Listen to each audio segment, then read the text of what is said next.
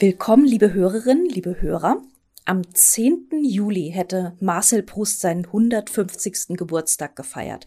Und solche Jubiläen bieten immer wieder Anlass zu neuen Publikationen, zu Neuausgaben, Neuübersetzungen und Biografien.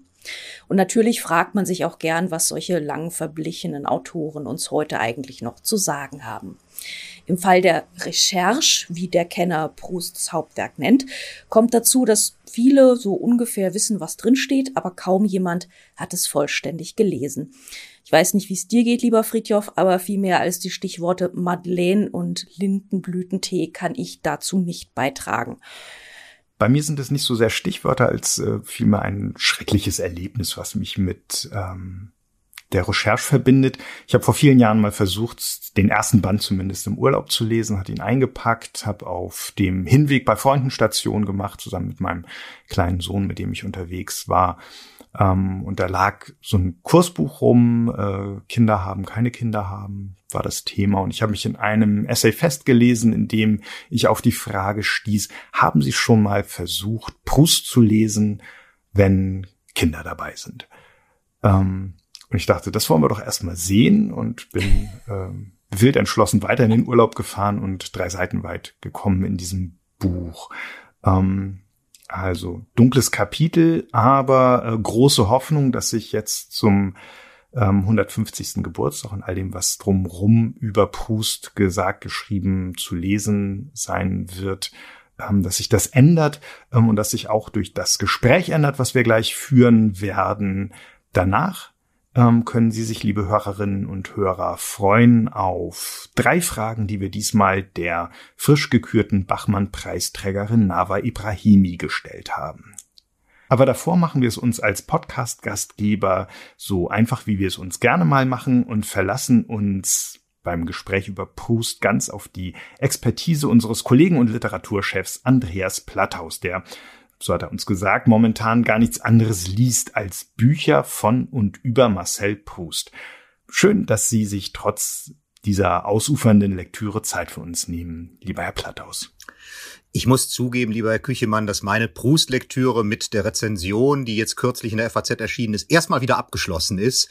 Äh, zwei Wochen reichen dann auch irgendwann, um sich wieder toll in Proust reinzufuchsen. Bis ich das dritte Mal die Recherche komplett lesen werde, wird es wahrscheinlich doch noch ein paar Jahre dauern.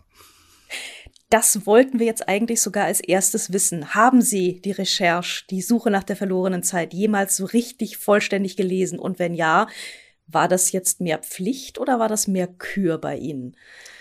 Das war tatsächlich jeweils Kür, wobei sie einmal einen Pflichtanlass hatte, aber sich dann zu einer wunderbaren Kür entwickelte. Ich habe die Recherche in Etappen gelesen beim ersten Mal. Ich habe genau wie Herr Küchemann zuerst mal einen Band mit in den Urlaub genommen. Das war nach Sizilien, nach Taormina. Und den habe ich zwar immerhin ausgelesen damals, aber ich hatte irgendwie zurückgekehrt dann nicht den, den Ansporn weiterzulesen. Das ist nun mittlerweile allerdings auch an die 20 Jahre her. Und dann habe ich irgendwann dann wiederum gesagt, gut, den ersten Band hast du gelesen kaum noch Erinnerung dran, ließ ihn nochmal und dann war ich so fasziniert davon, dass ich über einen Zeitraum von, ich schätze mal so drei oder vier Monaten die sieben Bände gelesen habe. Und dann gab es einen Vortrag, um den man mich bat, bei einer Tagung der Proust Gesellschaft, in der ich zwar nicht Mitglied bin, der ich aber sehr sympathisch gegenüberstehe. Und dafür gab es natürlich die Verpflichtung, nochmal so zu gucken. Es ging ums Essen bei Proust. Und da habe ich einfach alle Bände nochmal mit in den Urlaub genommen, auf eine griechische Insel. Und diesmal wusste ich ja, worin das Problem besteht. Man muss einfach dranbleiben. Und ich habe mir einfach vorgenommen, du liest jeden Tag einen Band Proust. Und nach sieben Tagen war ich durch. Natürlich habe ich da nichts anderes getan, außer bisweilen mal ins Meer zu gehen und Proust zu lesen. Aber das war eine tolle Erfahrung. Und es hat viel mehr Spaß gemacht als das verteilte Lesen beim ersten Mal. Das ist also der erste Tipp, den wir schon mal festhalten müssen. Dranbleiben und jeden Tag ein Buch ja, ich gebe Urlaub. zu, dass ja, das ist natürlich ambitioniert. Man muss seine sonstigen Urlaubsinteressen weitgehend zurückstellen. Und ich bin immer noch nicht ganz sicher, ob meine Frau überglücklich über diese Woche gewesen ist. Aber Gottlob schloss ich ja noch eine zweite Woche daran an, in der ich dann andere Dinge lesen konnte, die deutlich entspannter und auch weniger zeitintensiv waren. So gesehen hoffe ich mal, sie ist auch noch ein bisschen auf meine, auf ihre Kosten mit mir gekommen. Dann war auch der Urlaub eine ganz eigene Suche nach der verlorenen Zeit sozusagen. Ähm, was erwarten uns denn an Neuausgaben oder neuen Blicken auf die Suche nach der verlorenen Zeit? Neue Blicke auf die Suche nach der verlorenen Zeit gar nicht so wahnsinnig intensive. Es gibt eine Fülle an Büchern in Deutschland. Ich habe sicherlich gar nicht mal alle wahrgenommen, die in diesem Jahr oder sagen wir den letzten Monaten neu herausgekommen sind. Und die meisten davon beschäftigen sich weniger mit dem Hauptwerk, mit diesem siebenbändigen Romanzyklus, als mit der Person Proust selbst. Dass dabei natürlich immer wieder der Blick auf das, was er geschrieben hat, fällt, ist unvermeidlich, denn es gibt kaum ein Buch, was dermaßen intensiv mit der Persönlichkeit und dem Leben Leben ihres, äh, seines Autors verbunden ist. Andererseits hat Proust sich immer dagegen verwahrt, dass man das so einfach gleichsetzt und dementsprechend ist eine rein biografische Lektüre dieses Buchs dann auch nicht besonders zielführend, es ist trotzdem interessant, viel über Proust zu erfahren. Michael Kleberg hat einmal gesagt, oder respektive jetzt erst kürzlich geschrieben, man könne sich ja kaum ein langweiligeres Leben vorstellen als das von Marcel Proust. In, gewisser Weise hat er recht, weil Proust ja dafür berüchtigt ist, dass er gerade in den letzten Jahren seines Lebens so gut wie nie mehr ausgegangen ist. Alle seine Energie, die war jetzt nicht mehr gesundheitsbedingt so riesig groß. Er war schwer asthmakrank. Alles das, was ihm blieb an Energie, hat er aufs Schreiben verwendet. Und dementsprechend hat der nicht mehr viel erlebt. Andererseits hat Proust sich immer wieder von Freunden unglaublich viel erzählen lassen über das, was in Paris vorgeht, das, was überhaupt in der feinen Gesellschaft geschieht oder in den Künsten. So gesehen war der mit der Welt schon sehr, sehr eng verbunden.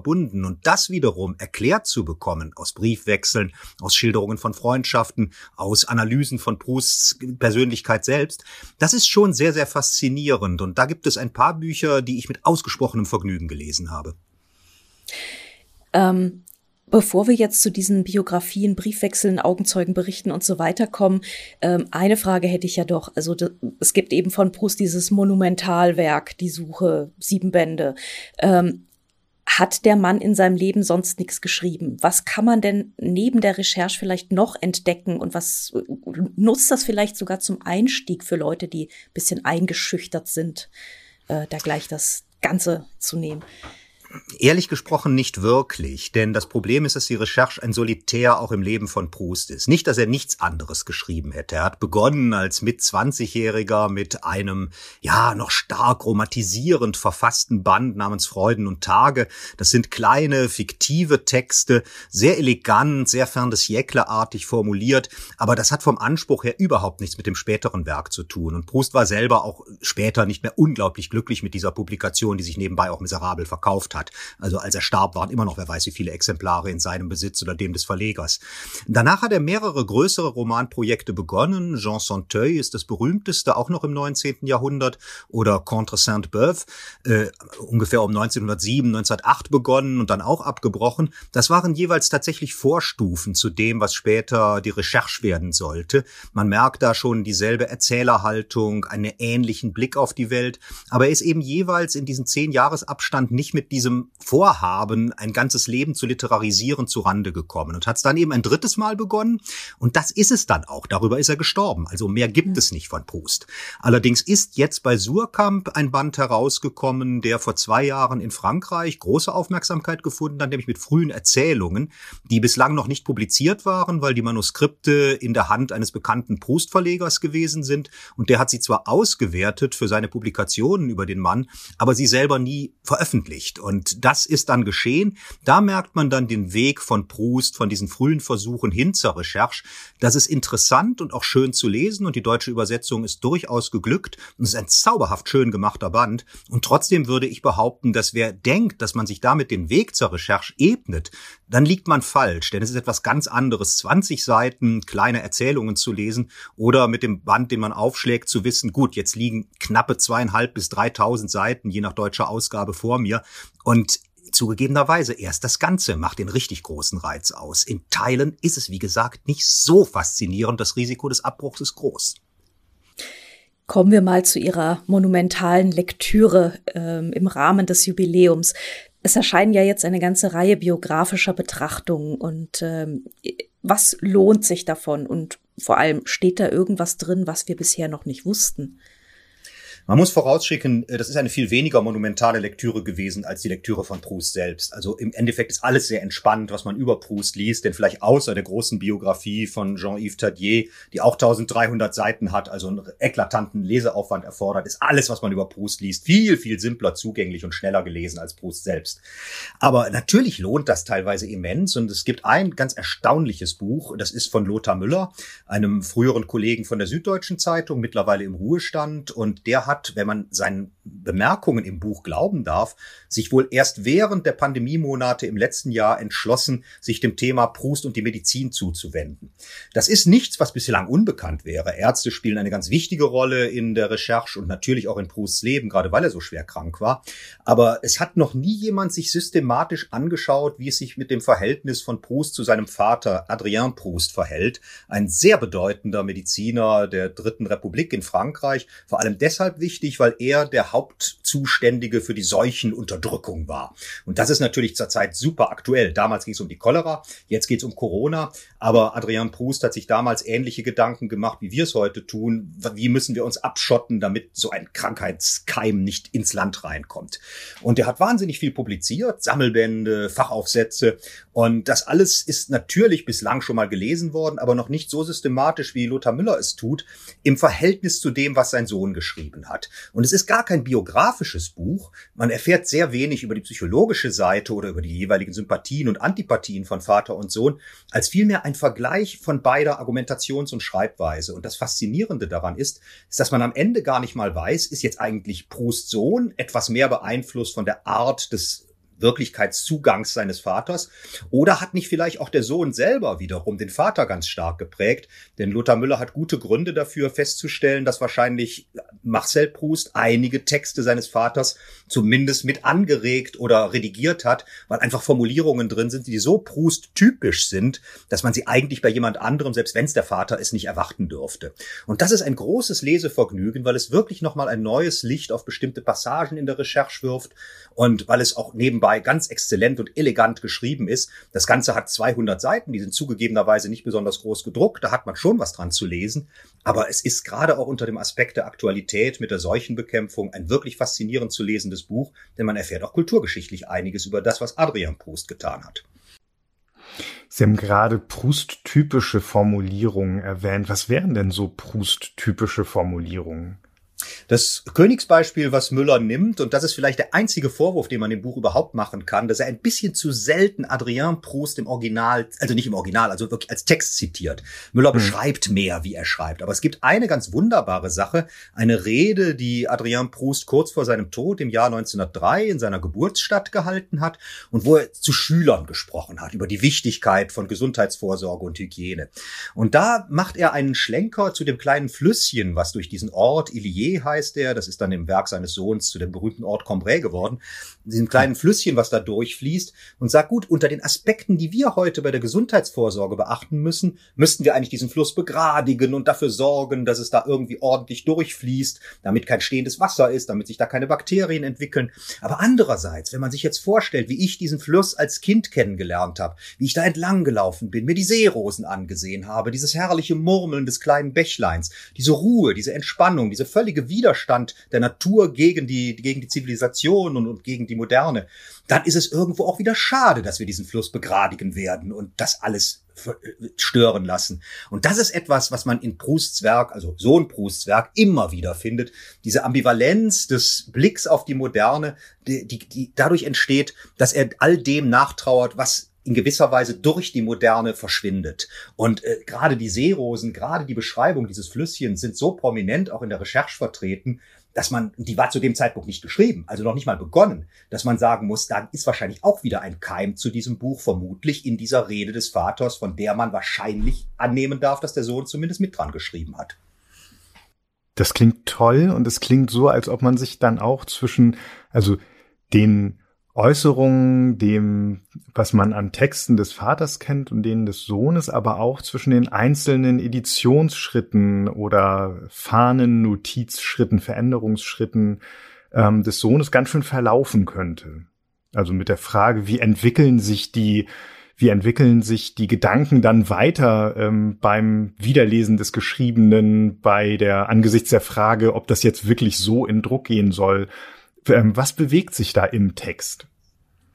Das ist natürlich dann schon eine sehr spezialistische Betrachtungsweise. Also wenn man sich dermaßen intensiv auf die Exegese von Proust einlassen will, dass man wirklich mehrere Ausgaben, Vorstufen und sowas nebeneinander liegen hat, um das zu vergleichen, dann sollte man schon sehr überzeugter Proustianer sein. Mir macht das einen Heidenspaß. Das ist für mich ganz klar der wichtigste literarische Autor in meiner Lesebiografie, weil selbst wenn ich ihn nicht komplett jetzt so schnell nochmal lese, ich immer wieder alle paar Wochen in irgendeinen Proustband reinblättere, um bestimmte Szenen nachzusehen oder mich einfach mal ganz kurz blendend zu amüsieren oder auf allerhöchstem literarischen Niveau unterhalten zu lassen. Äh, diese Vergleichsarbeit dagegen, die erfordert eben tatsächlich eine Menge Mühe und auch eine Menge Zeit. Darum äh, hat es wirklich nur dann Reiz, wenn man sich ganz diesem Autor verschreibt. Das kann ich beruflich leider Gottes nicht mal, aber ich bin sehr glücklich über so zwei Wochen wie die letzten beiden, wo ich das endlich noch mal in extensiverem Maße tun konnte, als es die letzten Monate der Fall gewesen ist. Und wie gesagt, hat man ihn einmal lieb gewonnen, dann wird man immer mehr über ihn wissen wollen. Und das erklärt auch, warum so viele Bücher über ihn erscheinen. Es gibt ein Publikum für Proust. Es gibt gerade in Deutschland Deutschland ein Publikum für Proust. Deutschland war überhaupt ein Land, was sich sehr früh für ihn interessiert hat. Die erste Übersetzung kam kurz nach seinem Tod 1924 heraus und Ernst Robert Curtius, der wirklich beste Romanist des frühen 20. Jahrhunderts, war jemand, der das Lob von Proust noch schon zu dessen Lebzeiten gesungen hat. Und dass man beispielsweise dessen Studie über Marcel Proust, die dann 1925 erschien, also drei Jahre nach dem Tod, jetzt in einer Neuausgabe lesen kann, ist ein großes Glück, denn das ist etwas, von dem man natürlich auch alle wussten, dass es existiert, aber es war einfach seit vielen, vielen Jahren nicht mehr greifbar. Und dieses frühe Buch über Proust gehört zum allerbesten, was überhaupt seitdem über ihn geschrieben worden ist. Die Hellsicht von, von Curtius ist unfassbar. Der kannte nicht mal die ganze Recherche, als er seine Studie über Proust schrieb. Aber er hat Dinge vorausgesehen, die beispielsweise im letzten Band erscheinen würden, dieses Buchs. Also das war auch jemand, der genau wie Proust dachte. Und hätten die mehr Kontakt miteinander gehabt, hätte man auch denken können, dass Proust an diesen Texten mitgeschrieben hat. Danach wollte ich ehrlich gesagt auch gerade fragen nach Curtius, äh, der ja so ein bisschen tatsächlich Proust eigentlich für Deutschland entdeckt hat, kann man glaube ich sagen. Ähm, was hat er für ein Bild dieses äh, Schriftstellers gezeichnet und unterscheidet sich das irgendwie von dem, wie wir Proust heute sehen? Oder ist das es ist natürlich ein, mhm. nein, es ist ein positivistischeres Bild, was natürlich aus der Zeit heraus erklärlich ist. Erstmal ist es jemand, der in Proust offensichtlich einen Autor fand, der ziemlich genau dieselben französischen Autoren liebte wie Curtius selbst.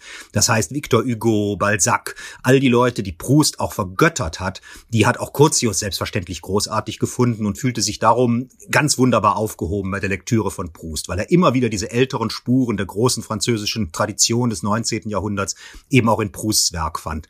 Und gleichzeitig hat er nie die These vertreten, dass Proust ein klassischer Autor sei, sondern er sagt, er macht etwas ganz anderes daraus. Mit Proust beginnt etwas völlig Neues.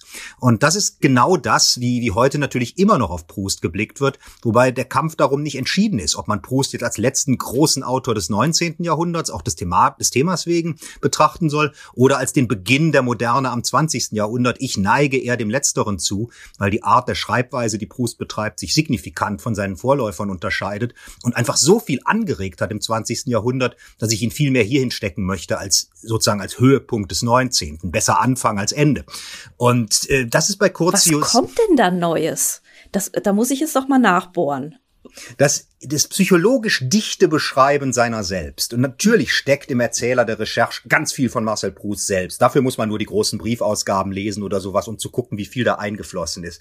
Und die absolute Gnadenlosigkeit im Betrachten seiner selbst und der Welt um sich herum. Es hat nach jedem Band, der neu erschien von Proust, immer wieder Ärger gegeben mit Bekannten, mit Freunden oder sowas, die sich darin porträtiert fanden, teilweise zutreffend, teilweise nicht zutreffend, aber man hat es von Anfang an als Schlüsselroman gelesen.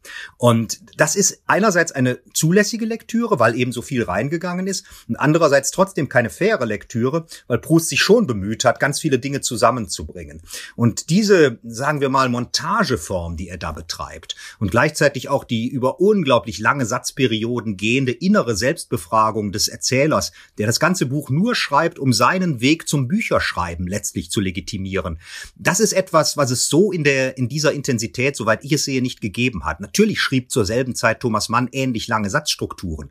Aber das war eben doch noch ein viel realistischeres Erzählen und ein viel äußerlicheres Erzählen äh, im Betreff auf die Psychologie der Figuren, als es bei Proust der Fall ist. Proust ist eine innere Studie von, ja, eigentlich der Menschheit, weil man sich darin immer wiederfindet. Und das würde ich sagen, ist genau das, was dann mit dem inneren Monolog, den Joyce kultiviert hat oder viele andere moderne Autoren, die nach dem Zweiten Weltkrieg gerade in Amerika gekommen sind, bis hin, würde ich behaupten, zur, zur grenzenlosen Groteske und Fantastik von Thomas Pynchon, die Proust aber diesen Universalblick auf sozusagen alle Weltphänomene verdankt. Das ist für mich sicherlich das prägendste, was ich überhaupt an Einflüssen in der Literatur des 20. Jahrhunderts sehe. Was nicht heißt, dass es nicht andere sehr einflussreiche Autoren gab. Aber ich glaube, von der Breite der Wirkung ist Proust unerreicht. Diese frühe Faszination hierzulande für ihn, die würde mich nochmal interessieren. Ähm, wie lässt sich die erklären? In diesem Fall tatsächlich nur über die Person von Curtius, denn Proust hm. wurde nicht zu Lebzeiten übersetzt. Der erste Band der Recherche ist 1913 erschienen. Das war unmittelbar vor dem Ersten Weltkrieg. Und man muss zugeben, dass der Erste Weltkrieg nicht unbedingt dazu geeignet war, die Begeisterung der Deutschen für französische Literatur zu vermehren. Genau wie es True. umgekehrt auch nicht der Fall war. Proust war jemand, der die deutsche Literatur sehr geschätzt hat, obwohl er immer behauptete, er könne gar nicht gut Deutsch lesen. Aber er muss es teilweise getan haben. Und äh, dementsprechend war Proust auch in Kriegszeiten ein ein, ein etwas verschrieener Autor in seinen eigenen Kreisen, weil er als zu deutschfreundlich galt. Das ist nun keine politische Komponente, die wesentlich ist fürs Werk, aber die sehr interessant ist betreffs einiger Figuren, die beispielsweise biografisch deutsche Hintergründe haben und, und ähnliche Dinge. Und Curtius, äh, der nun sich nach dem Ersten Weltkrieg als Mittler verstand, der unbedingt diese entstandene Feindschaft über den Ersten Weltkrieg zumindest kulturell vermindern wollte, ist auf die Suche gegangen nach Autoren, die dafür taugten und ist auf Proust gestoßen. Das war nicht besonders schwer, denn er hat 1919 den wichtigsten französischen Literaturpreis, den Prix Goncourt, bekommen für den zweiten Band der Recherche. Das heißt, wer auch immer sich für Romanistik interessiert in der damaligen Zeit, der sollte, wenn er denn französische Romanistik lehrte, unbedingt Proust gelesen haben. Das hat nicht nur Curtius getan, aber Curtius war derjenige, der, so glaube ich zumindest, Proust verstanden hat und den Reiz darin und vor allem das ganz Neuartige erkannt hat, was auch in Frankreich überhaupt nicht erkannt worden ist. Und das hat hm. wiederum Proust unglaublich charmiert. Curtius hat einen kurzen Briefwechsel mit ihm unterhalten, genug Zeit war nicht, weil Proust 1922 starb. Aber Proust muss begeistert gewesen sein über diese Reaktion und fühlte sich offensichtlich von Curtius blendend verstanden und war natürlich auch noch besonders angetan davon, dass jemand im Ausland sich für diese französische Literatur begeistert. Denn wie gesagt, übersetzt war er zu diesem Zeitpunkt noch nicht. Und das hat offenkundig Schule gemacht in der deutschen Romanistik. Ich bin kein Experte für die genaue Rezeption von Proust in den 20er Jahren. Aber wenn man bedenkt, dass Walter Benjamin zu seinen ersten Übersetzern gehört, zusammen mit Franz Hessel, dann sieht man, dass die besten Köpfe, die in diesem Land kultiviert Kultur betrieben haben, sich für Proust interessiert und auch begeistert haben. Ich würde ja gerne noch mal fragen, ähm, Sie haben ja schon so ein bisschen angedeutet, die Recherche ist eigentlich ein Roman, der gut in diese Zeit passt. Ähm, soll man das heute noch lesen? Warum soll man das noch lesen? Und in welcher Übersetzung soll man es lesen? Das letzte ist eine ist die besonders schwierige Frage, darum fange ich da mal mit an. Es ist okay. keine Frage, dass die Proust-Rezeption in Deutschland geprägt ist von einer Übersetzerin, die sich der Recherche in den 50er Jahren angenommen hat, eine Schülerin von Ernst Robert Curtius, Eva Rechel-Mertens. Die hat zum ersten Mal die Recherche komplett ins Deutsche gebracht. Das war die Fassung, die bei Surkamp für Jahrzehnte die einzige war.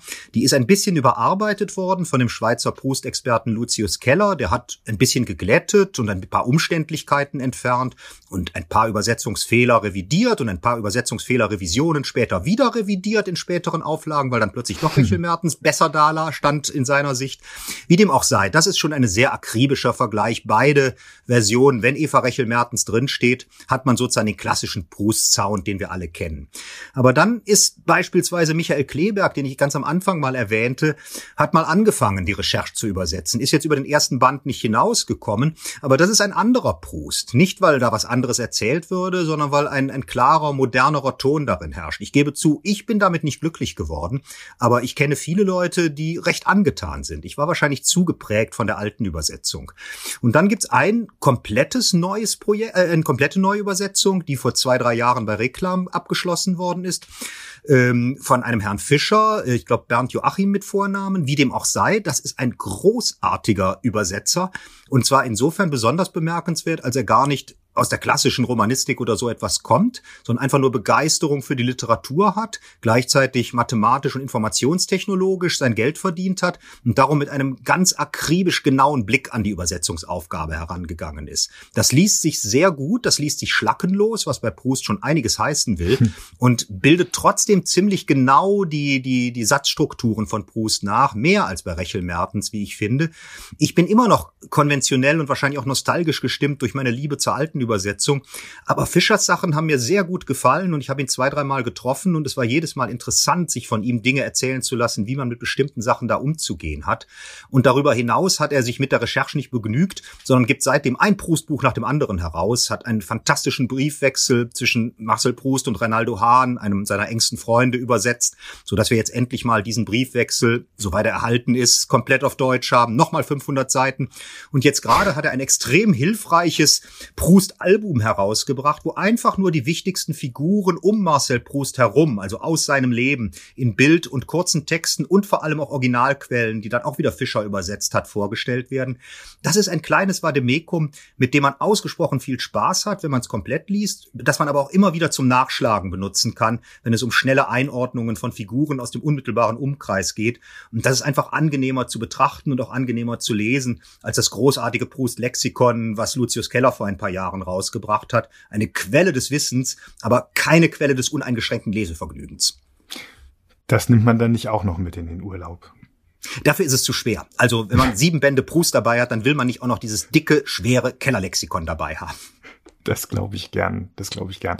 Ähm, Sie haben gerade gesagt, dass ähm, die Franzosen oder äh, die französische Leserschaft Proust in seiner Modernität zunächst nicht verstanden hat. Ähm, wann hat sich das geändert und können wir heute sicher sein, dass wir Proust verstehen? Nein, man kann ja nie sicher sein, ob man Literatur wirklich versteht. Äh, das wäre vermessen, wenn wir das behaupten würden. Proust selber hat vollkommen zu Recht gesagt, es, es gibt überhaupt keine Leser eines Autors, sondern es gibt nur Leute, die in der Lektüre von Büchern sich selbst suchen und sich selbst darin auch erkennen. Das heißt, jeder von uns geht mit einer anderen Erwartungshaltung an Bücher heran und versucht darin, die Dinge herauszufiltern und das begeistert uns, die etwas mit uns unmittelbar zu tun haben, die unserer Weltanschauung entsprechen, in denen wir uns wiederfinden. Und dementsprechend ist jede Lektüre eine absolut subjektive und die Verallgemeinerung, die die Literaturwissenschaft betreibt, ist in meinen Augen vermessen. Aber natürlich hochinteressant, weil mich ja die anderen individuellen Aspekte auch im Leben viel mehr interessieren als mein eigener Blick auf die Welt. Den kenne ich ja. Ich möchte ja gerade hören, wie andere Menschen die Welt sehen. Und darum lesen wir natürlich auch wiederum. Und wie dem auch sei, in Frankreich war es so, dass einige der wirklich allerbesten Literaturprotagonisten von Prousts Zeiten, äh, der allerbekannteste ist ganz sicher André Gide, äh, mit der, mit der Recherche am Anfang überhaupt nichts anfangen konnten. Proust hat dieses Buch an mehrere Verlage geschickt, vor allem an die prominentesten, und die haben alle abgelehnt. Und im Endeffekt hm. hat er den ersten Band auf eigene Kosten bei einem kleinen Verlag finanziert. Und André Gide hat angeblich das Ding abgelehnt, ohne überhaupt das Manuskript geöffnet zu haben. Das hat Gide zwar später immer bestritten und er ist auch ganz schnell vom Saulus zum Paulus geworden, denn vier Jahre später ist er Proust geradezu auf die Pelle gerückt, um das Buch wieder zu seinem Verlag rüberzuziehen, was ihm dann auch geglückt ist. Aber daran sieht man, wie schwer es Proust letztlich hatte. Und witzigerweise nicht der Modernität wegen, sondern soweit ich es aus den Korrespondenzen, auch aus den Aufzeichnungen von Leuten der damaligen Zeit kenne, sind die Proust insofern auf den Leim gegangen, weil gerade der erste Band vor allem im 19. Jahrhundert spielt und zwar in den 70er Jahren zu wichtigen Teilen. Das heißt, wir reden über ein Buch, was über eine Zeit erzählte, die zum Zeitpunkt der Publikation 40 Jahre zurücklag. Und hm. darum wurde Proust viel mehr als Traditionalist betrachtet, denn als Erneuerer. Und das war ein Problem und das hat sich erst nach dem Ersten Weltkrieg verändert. Er wurde dann immer bekannter, immer beliebter und nachdem er gestorben ist, war es geradezu Heiligsprechung. Also ich sage, ab 1922 war Proust ganz klar der große Autor Frankreichs fürs 20. Jahrhundert und daran hat sich bis heute nichts geändert. Und wenn wir jetzt im 21. Jahrhundert ungefähr wissen, welche Übersetzung wir lesen wollen, ich tendiere jetzt nach Ihrer Beschreibung zu Reklam, fehlt mir noch das Warum. Warum soll ich 7000 Seiten Weltsicht eines Franzosen Ende des 19. Jahrhunderts, Anfang des 20 warum soll ich mir das antun? Im Urlaub. Wenn, die, wenn Sie 7000 lesen, dann lesen Sie beide Übersetzungen. Das ist ja das Schöne daran. Sie sind ja schon mit dreieinhalbtausend dabei. Ja. Und es ist im Endeffekt nur halb so schlimm. Nein, äh, man liest es deshalb, weil man sich in gewisser Weise, genau wie Sie es gerade sagen, in diese Weltsicht versetzen lassen kann mit einem unglaublichen Erzählwitz, den, auf den muss man erstmal stoßen. Es, das Problem sind die langen Absätze bei Proust, auch die langen Sätze. Man muss sich in diese Sprache ein bisschen hineinfuchsen. Aber es gibt in meinen Augen wenige Autoren, die mit einer so wunderbaren Ironie erzählt haben, die auch so herrlich diskreditierend über andere Figuren schreiben können und durchaus auch über sich selbst. Also der Erzähler der Recherche ist weiß Gott nicht jemand, der einem unbedingt sympathisch sein muss oder der wahnsinnig konsequent handelte sondern der ist mit genauso vielen Makeln und, und Nachlässigkeiten behaftet wie so ziemlich alle anderen Figuren drin. Und sie bekommen gleichzeitig ein fantastisches Zeitporträt. Und zwar eines, was sich nicht darin erschöpft, dass Paris von ungefähr 20, 30 Jahren eben rund ums Fern des Jäckle und bis über den Ersten Weltkrieg hinaus vorzustellen, sondern sie bekommen auch eine Mediengeschichte beispielsweise, was sie darin über Verlags Praktiken der damaligen Zeit, über die Verbreitung von Neuigkeiten, meinethalben über das, was wir heute Fake News und ähnliche Dinge nennen, lesen können. Das ist ganz grandios. Also es ist vielleicht die beste Kulturgeschichte, die man für diese Zeit überhaupt geboten bekommt. Und das dann eben nicht auf wissenschaftliche Art und Weise unter der Ausnutzung unfassbar vieler Quellen und irrer Gelehrsamkeit, sondern in einem erzählten, ganz großartig witzigen Stil. Und diese Verbindung von einer großen Romanhandlung, wo man einfach, oder ich zumindest, wissen will, was passiert denn mit diesem Erzähler und mit vielen anderen Figuren, die einem wirklich ans Herz wachsen. Und gleichzeitig verbunden eben mit dieser immensen Wissensvermittlung über dieses frühe 20. Jahrhundert, das ist etwas, was ich so bislang noch in keinem anderen Buch gefunden habe. Es gibt immer wieder Ansätze, es gibt immer wieder die Vergleiche. Tolstoi wird natürlich sehr gerne genannt mit Krieg und Frieden. Natürlich wird Thomas Mann mit dem Zauberberg genannt und ähnliche Kaliber der internationalen Literatur. Aber in der Kombination eben wirklich dieses fantastischen Humors, dieser glorreichen Sprache und dieses universalen Ansatzes, würde ich sagen, steht Proust alleine. Ich will nicht behaupten, dass es nirgendwo in der Weltliteratur etwas Vergleichbares gibt, aber ich habe es noch nicht gefunden. Andrea Diener hatte jetzt ganz zu Anfang von Madeleines und Lindenblütentee gesprochen als den beiden Stichwörtern, die ihr zu Proust einfallen. Haben Sie auch solche Stichwörter? Nicht mehr. Am Anfang hatte ich natürlich ganz genau die gleichen. Das Madeleine-Erlebnis, also dieses durch Geschmack aufsteigende Erinnerungsvermögen an früheste Vergangenheit als Kind oder sowas ist natürlich etwas, was jedem von uns äh, gerade in olfaktorischen, also Geruchsphänomenen sofort evident erscheint. Ich glaube, mhm. jeder von uns hat es schon mal erlebt, aber vor Proust hat es halt noch niemand so beschrieben. Äh, Wenn es ansonsten hängt es bei mir eher an, an Orten und an Namen. Das ist natürlich auch genau das, was bei Proust ganz wichtig ist. Er evoziert viel mehr Dinge über den Kontakt mit Dingen, Sachen, die er sieht, Leute, die er sieht, Orte, die er sieht. Und da kommen dann die, die großen Kathedralenbesichtigungen, die in der Recherche stattfinden, wo die alten Portale gewürdigt werden, auch in dem, was sie für die Moderne bedeuten. Da kommen die wunderbaren Seebäder in der Normandie. Da kommen Figuren wie der Baron, Baron Charlus, äh, der aus einer sehr skurrilen Figur später zu einer abgründigen Figur wird.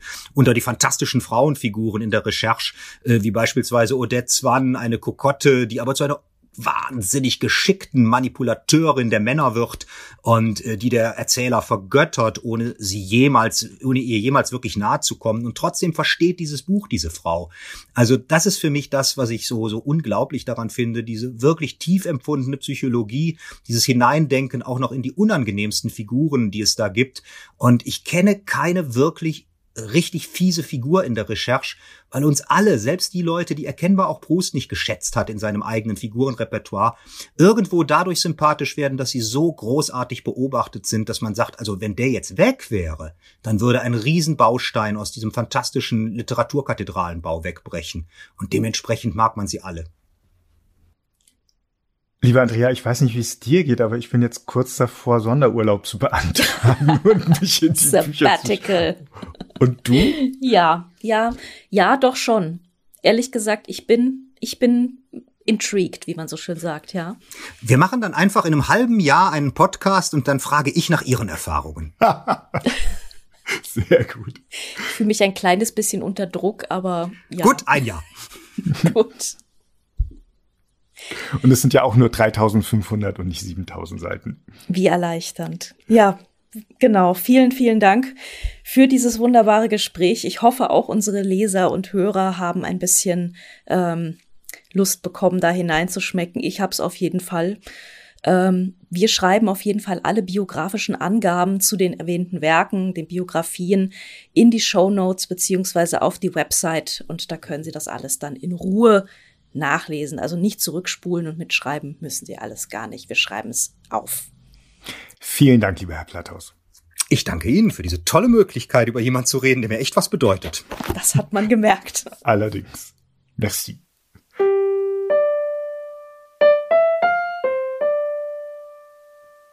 Man kann die Schriftstellerin Nava Ibrahimi durch die zwei Romane kennen, die sie bereits veröffentlicht hat, durch 16 Wörter 2017 und Das Paradies meines Nachbarn aus dem Jahr 2020. Man sollte sie kennen, wenn man sich für Literatur interessiert, weil sie gerade erst den Bachmann-Preis gewonnen hat. Mit ihrer Erzählung Der Cousin, einem, das stand so bei uns in der FAZ zumindest zu lesen, selbstreflexiven, verspielten Text, der von der Frage handelt, wie sich traumatische Lebenserfahrungen in einem zur Heimat gewordenen Exil vermitteln lassen. Das kann ich als Bachmann-Preis Ultra und äh, jedes Jahr Fernsehschlachtenbummler eigentlich auch nur bestätigen. Ein sehr komplexer Text. Ähm, nach dem Preis wird man auch erfahrungsgemäß einmal durch ganz Österreich gereicht und mit etwas Glück liegt das hinter Nava Ibrahimi und äh, ich hatte jetzt Gelegenheit, ihr unsere üblichen drei Fragen zum Schreiben und Lesen und Leben zu stellen. Und als erstes die, warum sie schreibt. Ich ähm, schreibe aus mehreren Gründen, glaube ich, aber äh, ein Grund ist auf jeden Fall, dass ich gerne gestalte und Schreiben ist, glaube ich, meine Art zu gestalten. Ich ähm, mag auch die Macht, die ich dann in gewissem Sinne habe über meine Figuren. Und ich glaube, es ist auch mein Weg mit den ganzen Widersprüchlichkeiten und Ambivalenzen, die das Leben so hat, fertig zu werden. Mhm. Wer ist Ihr erster Leser oder Ihre erste Leserin und wie kritisch darf er oder sie sein? Das ist sehr unterschiedlich. Also oft ist äh, mein Mann mein erster Leser, manchmal sind das aber auch Freunde, die, die selbst auch schreiben. Äh, und ähm, seltener eher meine Lektorin, da lasse ich meistens schon jemand anders vorher drüber schauen. Ähm, ja, das ist immer so ein bisschen das Problem. Ich wünsche mir schon, dass äh, mein erster Leser, meine erste Leserin sehr kritisch ist, aber äh, meistens, da es ja meistens irgendwie Menschen sind, die mich kennen und die mir auch nahestehen, vertraue ich ihnen nie ganz so. Also äh, meistens probiere ich dann zwei, drei aus und äh, hoffe, dass dann im Gesamtbild wirklich äh, ein, eine kritische Rückmeldung entsteht. Welches Buch würden Sie Ihrem jüngeren Ich empfehlen? Oh, da gibt es ganz viele Bücher, die gerade erscheinen. Gut, dass Sie das sagen, weil es gibt gerade so viele Bücher, die erscheinen, die ich so gerne mit 20 gelesen hätte. Also ähm, sowas wie ähm, die drei, also drei Kameradinnen oder auch von Assal Dadan äh, Betrachtung einer Barbarin oder auch ähm, Doris Lessing, das goldene Notizbuch. Gut, das ist schon ein bisschen älter, aber es gibt so viele Bücher, die ich jetzt gerade in die Finger kriege, ähm, von denen ich mir denke, es wäre so toll gewesen, wenn ich das mit 20 schon irgendwie alles gelesen hätte. Oder auch die, ähm, die Comic-Romane von Liv Strömquist. Ja, also beinahe, also ich könnte die Liste jetzt eigentlich fast unendlich fortsetzen. Also es sind alles Bücher, die sich mit Feminismus beschäftigen und auch mit ähm, ja, ich meine, das, äh, die Romane jetzt zum Beispiel, die ich erwähnt habe, die setzen sich jetzt nicht bewusst mit dem einen oder anderen Thema auseinander, aber ähm, da werden schon Dinge verhandelt, die ähm, mich auch sehr berührt haben mit 20, also sowas wie Rassismus oder auch ähm, ja einfach viele Themen. Und ähm, das hätte ich damals eigentlich total gut brauchen können. Und das ist vieles ist jetzt für mich eine Offenbarung. In den Shownotes und auf unserer Seite faz.net slash Bücher-Podcast, Bücher mit UE, finden Sie einen Gastbeitrag von Nava Ibrahimi über den westlichen Blick, den sie sich angeeignet hat und das eigene Selbst. Das hat sie vor anderthalb Jahren für uns geschrieben. Und natürlich finden Sie dort auch jede Menge Post. Wer uns erreichen will, der kennt unsere E-Mail-Adresse bücher-podcast.faz.de, Bücher mit UE. Wer uns in den Podcatchern oder in den sozialen Medien liken oder abonnieren oder mit Sternchen versehen oder sonstiges will, der weiß sicher auch, wie das geht. Bei Instagram heißen wir @fatzbücher in einem Wort und mit UE natürlich. Wir sagen Danke fürs Zuhören und bis zum nächsten Mal. Bis zum nächsten Mal.